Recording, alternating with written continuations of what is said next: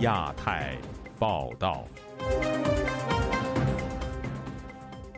各位听友好，今天是北京时间二零二三年三月十一号星期六，我是佳远。这次亚太报道的主要内容包括：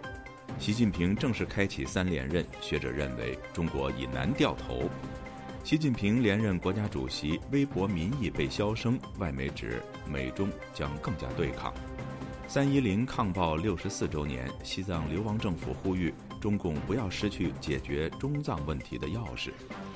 美国学者谈台海未来时表示，中国式和平统一不一定代表不动武。接下来就请听这次节目的详细内容。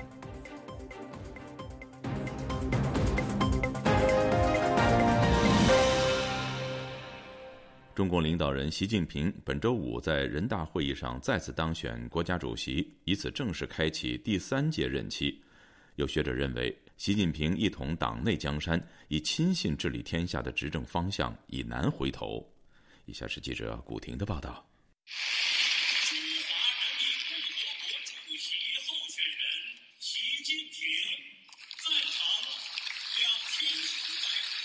在近三千名人大代表热烈的掌声中，习近平走向主席台宣誓。忠于中华人民共和国宪法，维护宪法权威，履行法定职责。周五上午，中国现任国家主席习近平一如预期获得全票通过，连续第三次当选国家主席。同时，连任中央军委主席赵乐际也以全票当选全国人大常委会委员长，韩正当选国家副主席。同时，人大会议以两千九百五十一票赞成、一票反对通过关于国务院机构改革方案的决定草案。对习近平再次当选国家主席，旅居日本的中国问题学者洪湘南毫不意外。他认为，习近平在去年的中共二十大上再次成为中共最高领导人，如今当选国家主席只是增加了一个身份。那就走个程序而已吧，已经是天花板了。就是共产党百年历史上从来没有过一统江山了。老毛那时候是打天下第一代。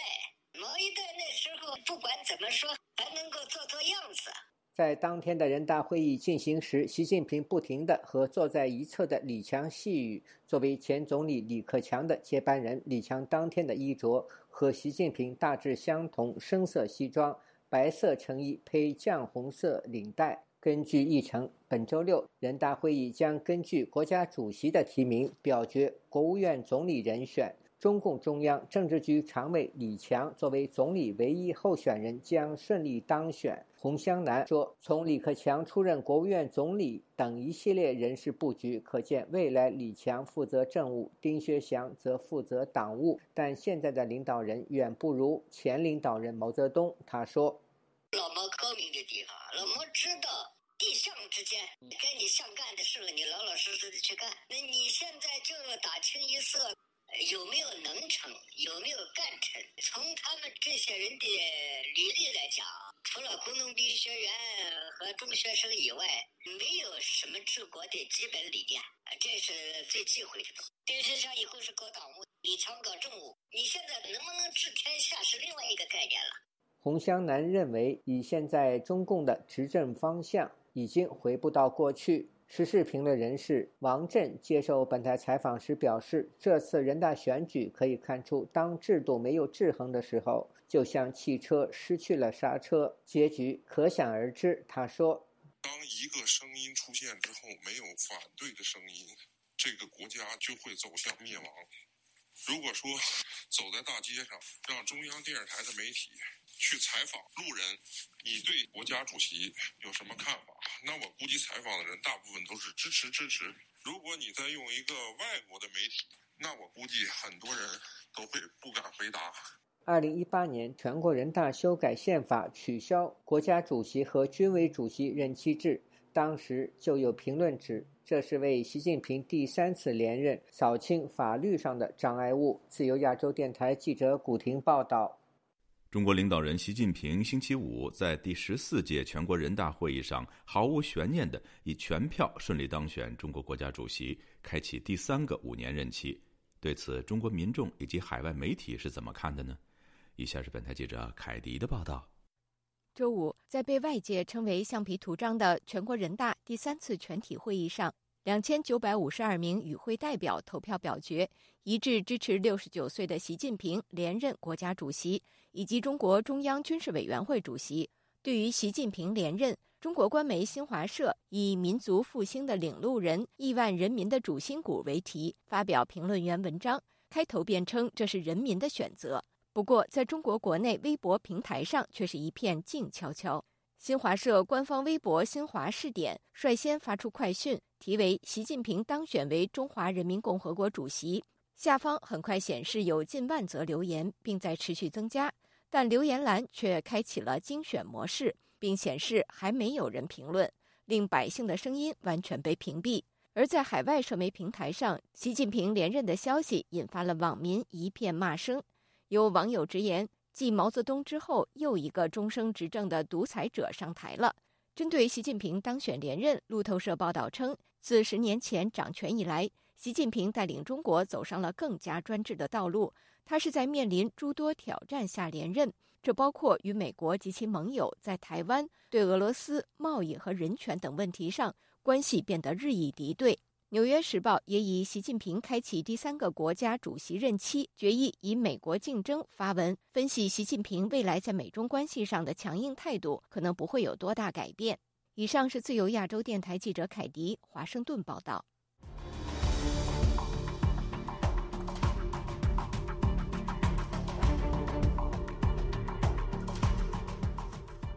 西藏流亡政府噶夏在印度达兰萨拉举行西藏自由抗暴日第六十四周年的纪念活动，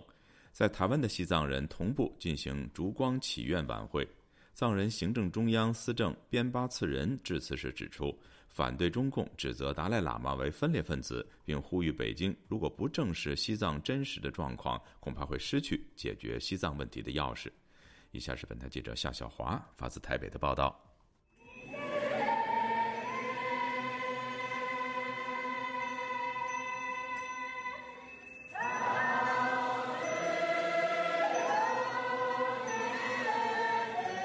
流亡藏人官方纪念三一零的活动，十号在印度达姆萨拉举行。欧盟、墨西哥组成的议会代表团，另有立陶宛等国会支持西藏小组代表，以及美国民主基金会主席等人参与。与会者高唱西藏流亡政府的国歌、三一零纪念歌和真心祈愿文。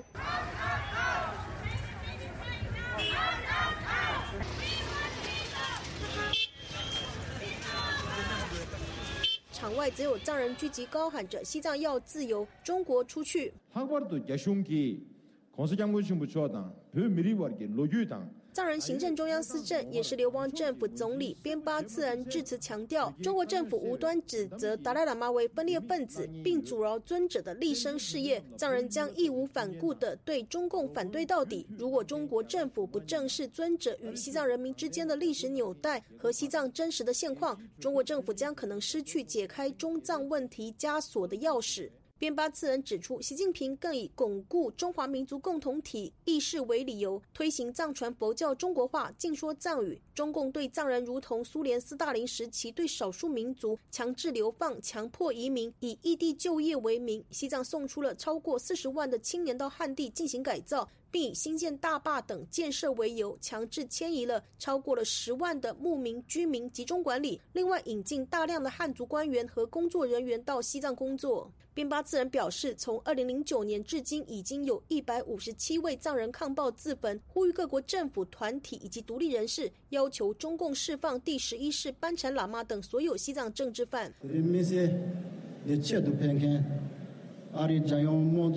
西藏议会议长索南丹佩喇嘛至此指出，对于通过和谈解决西藏问题，始终保持着坚定的立场和信心，呼吁中国的领导人要把握机会，尽快恢复藏中之间的和谈。索南丹佩定调，三一零是西藏爱国英雄纪念。中国和西藏在历史上都是以邻国著称，但是中共宣称西藏是中国的一部分，可以曲解西藏的历史和文物。索南丹佩指出，中国政府试图插手和干预西藏宗教领域的转世寻访制度，试图将其法律化，完全基于政治的需求，毫无根据，向全世界发布一些中国政府有权认证达赖喇嘛转世等风言风语。殊不知，西藏传统的转世制度。是喇嘛本人承运而来，并不是其他任何人可以强行决定。尊者对转世已经做了许多明确的预示，西藏境的人民和国际社会也必然会依照遵循。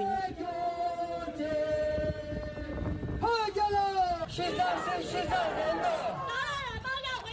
在台藏人福利协会和西藏台湾人权连线等人权团体，另外在台北举办三一零的烛光祈愿晚会。藏人行政中央驻台代表格桑坚森指出，在台湾感受到认知作战的情况严重。现在全世界唯有台湾这样的一个民主自由社会，这样的一个能够可以讲中文的自由社会，我们才可以毫无恐惧的在这里举行纪念活动。因此。如果我们守不住台湾这样的一个自由社会，这样的一个啊社会，一旦被所谓的中共控制，那我们西藏所遭受的苦难，新疆人现在正在遭受的苦难，南蒙古人现在被完全同化的这种苦难，以及香港正在遭受的苦难，也会重新演绎在台湾。自由亚洲电台记者谢小华台北报道。随着美中竞争日益激烈。台湾海峡越来越有剑拔弩张的趋势。去年八月，时任美国众议院议长佩洛西访台后，中国解放军的绕台军演更是将两岸的对抗推向新高点。而随着近日大陆两会闭幕，外界关注习近平担任中国国家主席的第三任期，台海局势会发生什么样的变化呢？以下是本台记者唐媛媛的报道。在刚闭幕的两会中，中国国务院总理李克强在提到台湾议题时，以两岸血脉相连的软性说法，呼吁两岸推动共同弘扬中华文化，而没有提到反对外部势力干涉以及不承诺放弃使用武力等强硬论述。外界关注李克强的谈话是否代表中国对台湾的态度有软化的迹象。另一方面，外界也好奇，习近平在担任中国国家主席的第三任期中，会不会对台动武以获取政绩？针对上述问题，本周五，华盛顿智库美国和平研究所举办了线上研讨会，与会学者重点关注台海冲突可能的发展走向。和平研究所荣誉研究员施道安在会上表示，中国一直以来都以攻打台湾视为达到两岸统一目标的手段。好消息是，两岸统一是中国的长期目标，因此在短期内还不会发生台海战争。不过，坏消息是，台湾问题一直以来都被北京当局视为核心利益中的核心利益，尤其在习近平上任后，收复台湾成了中华民族伟大复兴的象征。这代表中国政府非常。愿意为了台湾背水一战，再加上中国解放军持续培养军事能力，并模拟台海战争的可能情境，长期而言，台海局势恐怕不容乐观。施道安警告，就算中国当局时常表示和平统一是解决台湾问题的优先考量，但是中国式的和平并不代表不使用武力。呃，Yes, it was peaceful。冲突后的结果可以是和平的，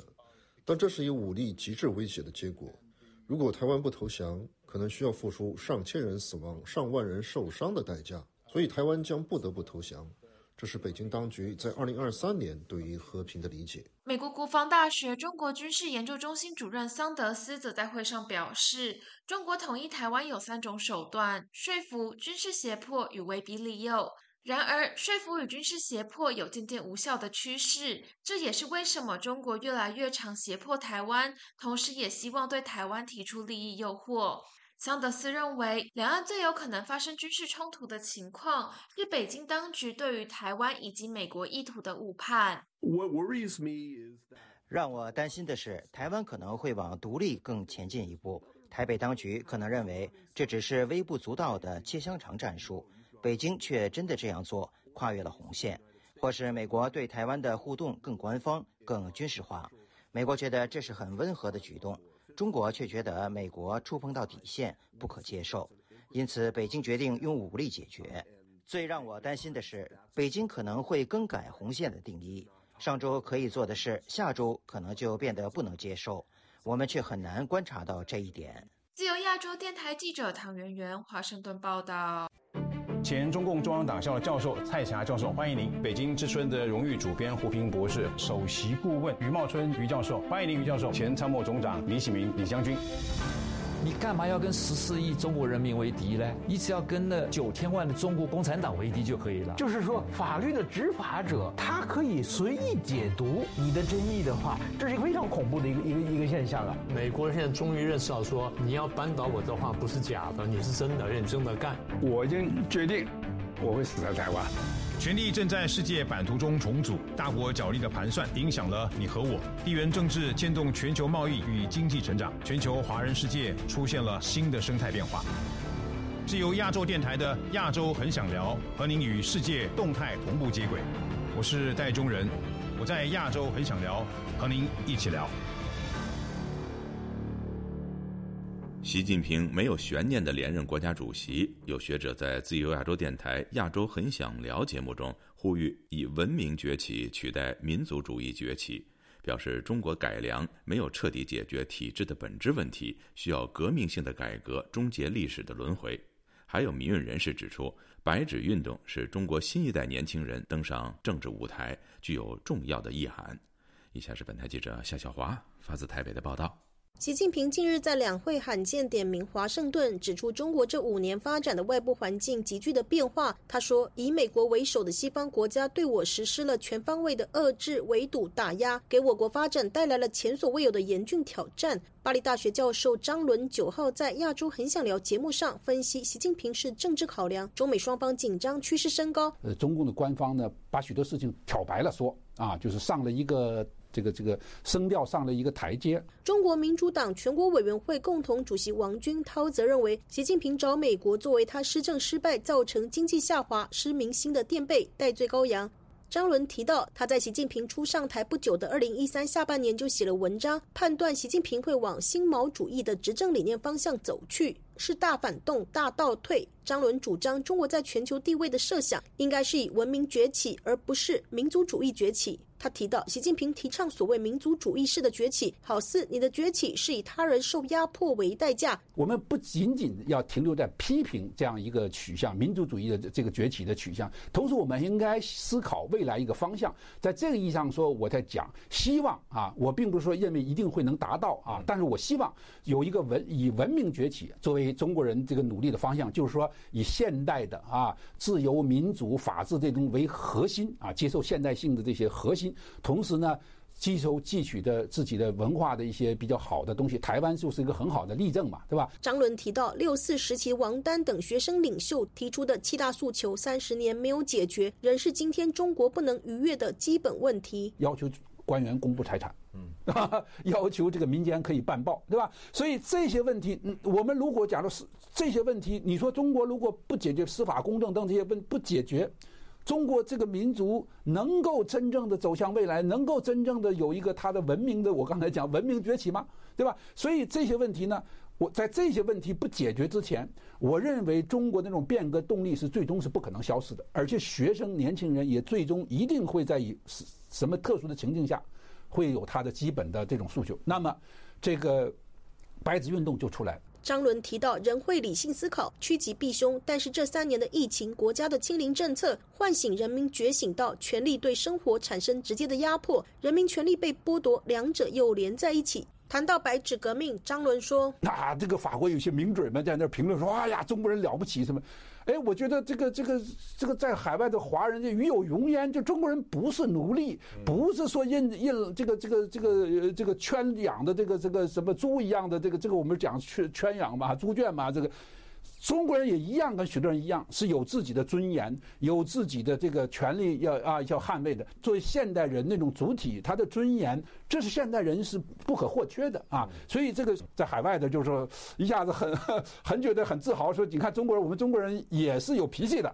王军涛认为，往往起于社会边缘者的造反，假使王朝精英是团结的，改革不了；当王朝精英不满了，底层农民起义就会给上层中层精英制造机会。秦国那那这灭国之战，统一中国打得多厉害，打得像项羽、项梁这帮人抱头鼠窜，这上叫这个叫这个胆儿都被吓破了，所以在底下东躲西藏。但是到了陈胜吴广，以八百呃以八九百个三天三夜没吃没喝的饿得不行的这些人，那么拿着破竹竿和对吧斩木为旗，揭竿为而起，那么。把这个秦兵给打败之后，这些人才出来，什么张良啊这些就出来了。所以我觉得中国现在呢，如果假如真的要是有一场变革的话，一定是从边缘的事件。可能是这个公共卫生事件，造反的也不见得是底层的农民，他可能是一些城市的中产阶层，因为安全问题，就像类似于白纸革命的意义一样。王军涛认为，白纸革命具有青年登台的意义。其实原来很多人对青年一代不抱希望，我就说，我们都是从青年走过来的，我们都有真诚的相信过毛泽东，相信过共产党的时候，那时候我跟那粉红说说，我当年比你是紫红，毛主席要让我去炸世贸中心，我几岁？我八岁，我可以扛个炸药包就去，没什么问题的。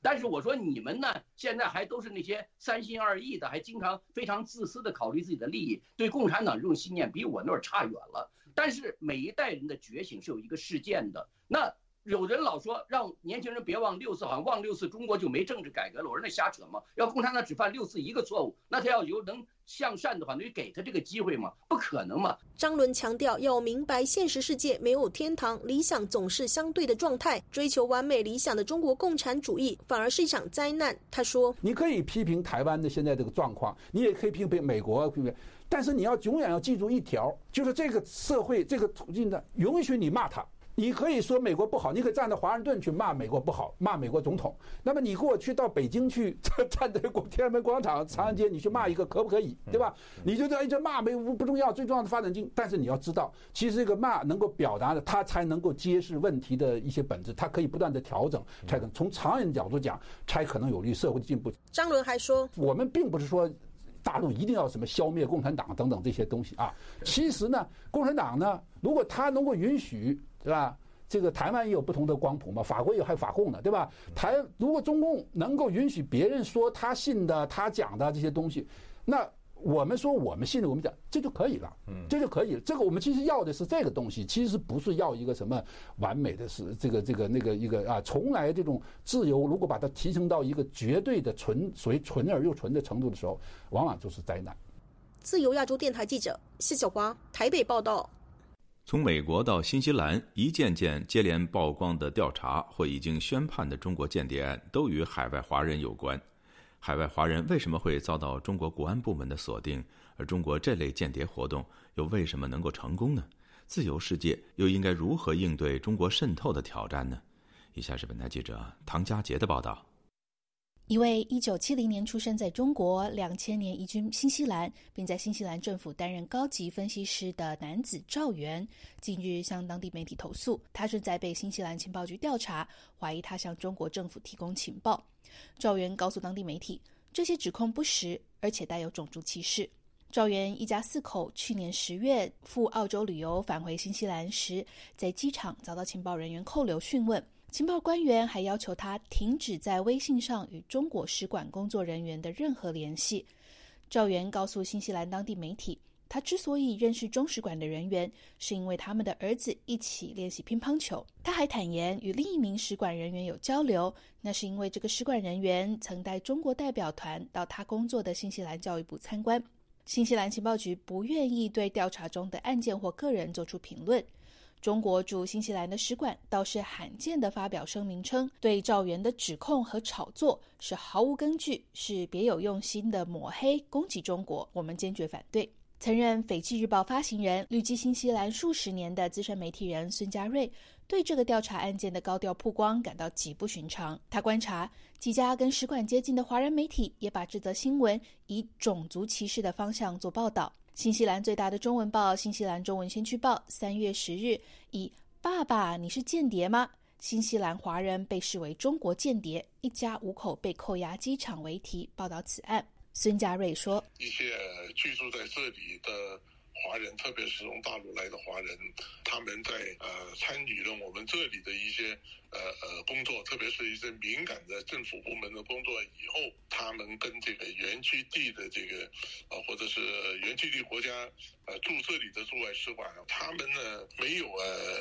认真的呃去划清这一个呃界限了。长期关注统战及中国海外间谍活动的澳大利亚学者《间谍与谎言》一书的作者周安兰告诉自由亚洲电台：“以下我请我的同事代读。尽管中共招募各种背景的间谍，但与中国有血缘关系、说中文并经常到中国旅行的人更有可能成为目标。许多华人没有兴趣帮助中国政府，然而有些人可能因为受到胁迫、经济诱因。”或受到帮助祖国的号召而成为脆弱的一个群体。无独有偶，《纽约时报》杂志本周也报道了一起美国联邦调查局破获的中国经济间谍案的细节。中国国安同样是锁定一位在美国的中国移民，通用电气公司的工程师，透过邀请他回中国演讲、学术交流。一步步让他走入为中国国安提供西方技术机密的中国间谍圈套中。美方则表示，这个案件体现了中国窃取西方技术机密的经济间谍模式。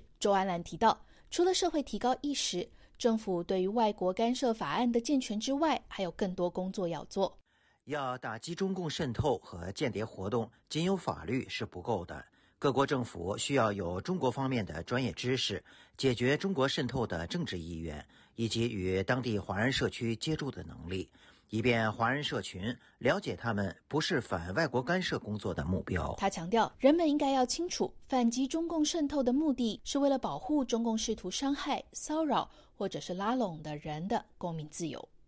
自由亚洲电台记者唐佳杰，华盛顿报道。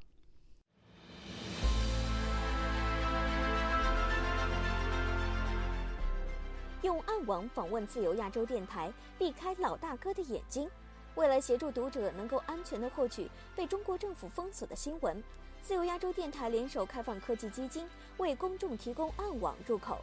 中国大陆的读者可以借此匿名访问本台，以浏览最新疫情消息和其他敏感新闻。该暗网普通话网址是 h t t p s 冒号斜杠斜杠 w w w 点。r f a 六二 z l 六 z 六 o w m t l f 点 o n i o n 斜杠 M A N D A R I N 斜杠，读者可使用基于火狐的洋葱浏览器，匿名访问以上网址。该浏览器最初由美国海军研究实验室设计。可以通过像洋葱一样的多层加密结构，屏蔽互联网用户的地点和身份，绕开政府的审查和监控。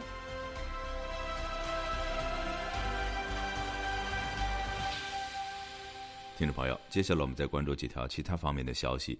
美国众议院星期五以四百一十九票对零票一致支持，要求国家情报总监海恩斯解密有关新冠病毒起源的信息。这加大了拜登政府允许发布相关信息的压力。参议院已经在三月一号以一致同意的方式通过了该法案。现在，法案将交由拜登总统签署成为法律，或将被其否决。中国胡润研究院三月十号发布二零二二年度胡润财富报告。显示，在中国内地位于金字塔顶尖的国际超高净值家庭仅四点九万户，占全国总户数四点九亿户的万分之一。这些家庭每户至少拥有三千万美元的可投资资产。中国民间权益组织“民生观察”三月十号发布《二零二二年中国社会控制年终报告》。报告说，二零二二年是中国政府对全民进行社会控制的新纪元。并指出，中共党魁习近平打破了邓小平时代以后不同官僚利益集团的权力分享规则，恢复了毛泽东式的个人独裁，成为1976年以后权力最高的中共党魁。习近平的个人独裁是典型的对全民的专政，对社会所有领域的全面控制，以整个社会的被控制、被伤害和被牺牲作为代价。加拿大自然能源部部长威尔金森日前表示，将不会强迫中国国有企业分拆其在加拿大三大矿业公司的股权。英国《金融时报》九号报道说，台湾的总统蔡英文三月三十号将在纽约一场由华盛顿智库哈德逊研究所赞助的活动演讲，并接受该智库颁发全球领导力奖。访问美国期间，蔡英文也将与美国联邦众议院议长麦卡锡会晤。各位听众，这次的亚太报道播送完了，谢谢收听，再会。